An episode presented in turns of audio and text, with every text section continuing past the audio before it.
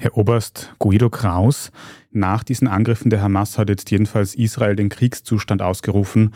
Wie gut ist denn Israel auf so einen Krieg vorbereitet? Was bedeutet das für die Bevölkerung dort? Seit Bestehen des Staates Israel ist Krieg oder eine kriegsähnliche Situation leider wiederkehrende Normalität für die Bevölkerung Israels. Daher ist eben auch die Einberufung von fast 300.000 Reservisten sehr schnell passiert. Denn eben die israelische Gesellschaft versteht es, dass es in Zeiten der Krise und des Kriegs notwendig ist, dass alle, selbst Frauen und Männer zusammenhalten und hier die Krise bewältigen müssen. Das ist eine gesamtstaatliche Aufgabe. Und Israel hat in seiner Geschichte mehrfach tatsächlich existenzielle Bedrohungen durch militärische Operationen abwehren können.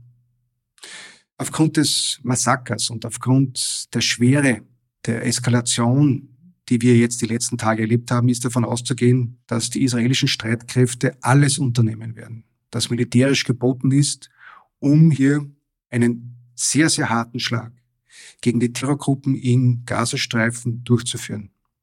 Darüber hinausgehend weiß natürlich Israel, aber auch die israelische Armee, dass es ja nicht nur den Kriegsschauplatz Gazastreifen gibt, sondern eben auch andere Frontlinien zu bewirtschaften sind und bereitet sich dementsprechend vor, daher auch die Einberufung der Reservisten, auch andere potenzielle Feinde und Gegner bestmöglich abwehren zu können.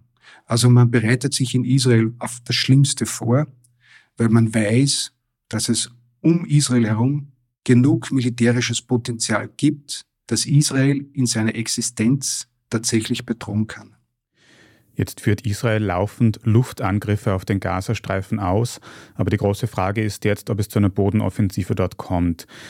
Meine Frage ist, der Gazastreifen ist ein sehr dicht besiedeltes Gebiet. Wir sprechen da nicht über einen Angriff auf eine andere Armee, sondern über Terrorzellen, die sich dort verstecken.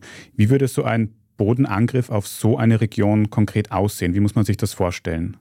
Der Kampf in Ortschaften ist äußerst kompliziert und komplex, weil es ja nicht zweidimensionales, sondern dreidimensional. Der Gazastreifen hat ein immens großes Tunnelsystem, dazu noch Hochhäuser. Also das ist äußerst schwierig für Soldaten und Bodenstreitkräfte, Bodentruppen dort vorzugehen. Dazu kommt natürlich die Geisellage und wie Sie sagen, die Zivilbevölkerung, die es auch gilt zu schonen bzw. zu schützen. Daher gehe ich davon aus, dass es einen phasenweisen Angriff geben wird müssen. Ich gehe sehr wohl und Medienberichten zufolge wird das auch immer mehr bestätigt von einer Bodenoffensive aus, aus verschiedenen Gründen, die in mehreren Stufen stattfinden wird.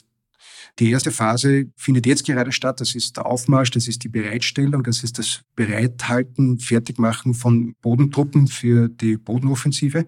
Und die nächste Phase wird sein, den ersten Verteidigungsring der Terrorgruppen an den Ortsrändern einzunehmen und basierend auf den Aufklärungsergebnissen zusammen mit den Zielen, die das Militär, die israelischen Streitkräfte erreichen müssen, wird es dann wie so zwiebelschalenartig weitergehen, tiefer in Gaza-Stadt, tiefer in den Gazastreifen hinein, um hier eine Terrorzelle nach der anderen zu bekämpfen und deren Operationsbasis, Führungseinrichtungen zu zerstören.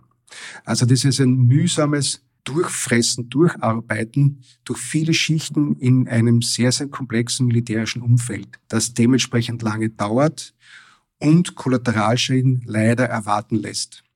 Und verstehe ich das richtig? Eines der ganz großen Ziele dieser Operation wird die Befreiung dieser Geiseln noch sein. Könnte es da auch zu Verhandlungen kommen, statt eben diesen Angriffen? Davon ist auszugehen, dass Verhandlungen, ob jetzt offiziell, informell oder durch verschiedenste Kanäle, sind vermutlich jetzt bereits angestoßen. Und natürlich wird parallel zum militärischen Vorgehen es Verhandlungen nicht nur zu den Geiseln geben, sondern generell, wie es mit der gesamten politischen Situation der Hamas, des Gazastreifens und der Palästina-Frage umgegangen werden soll. Die Frage ist nur der Preis, was hier ein Leben, ein Geiselleben der Hamas, aber auch der israelischen politischen Führung wert sind. Das wird parallel zu all diesen militärischen Aktivitäten und Operationen zusätzlich stattfinden.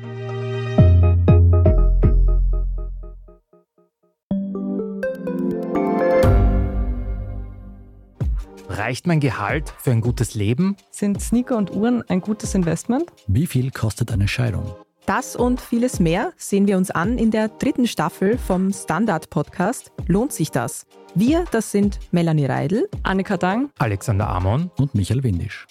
Wir sprechen mit ExpertInnen darüber, wie man sogar vom Weltuntergang profitieren kann. Und darüber, wie mich künstliche Intelligenz reich macht und warum Geld noch immer Männersache ist. Lohnt sich das? Der Standard-Podcast über Geld findet ihr jeden Dienstag auf allen gängigen Podcast-Plattformen.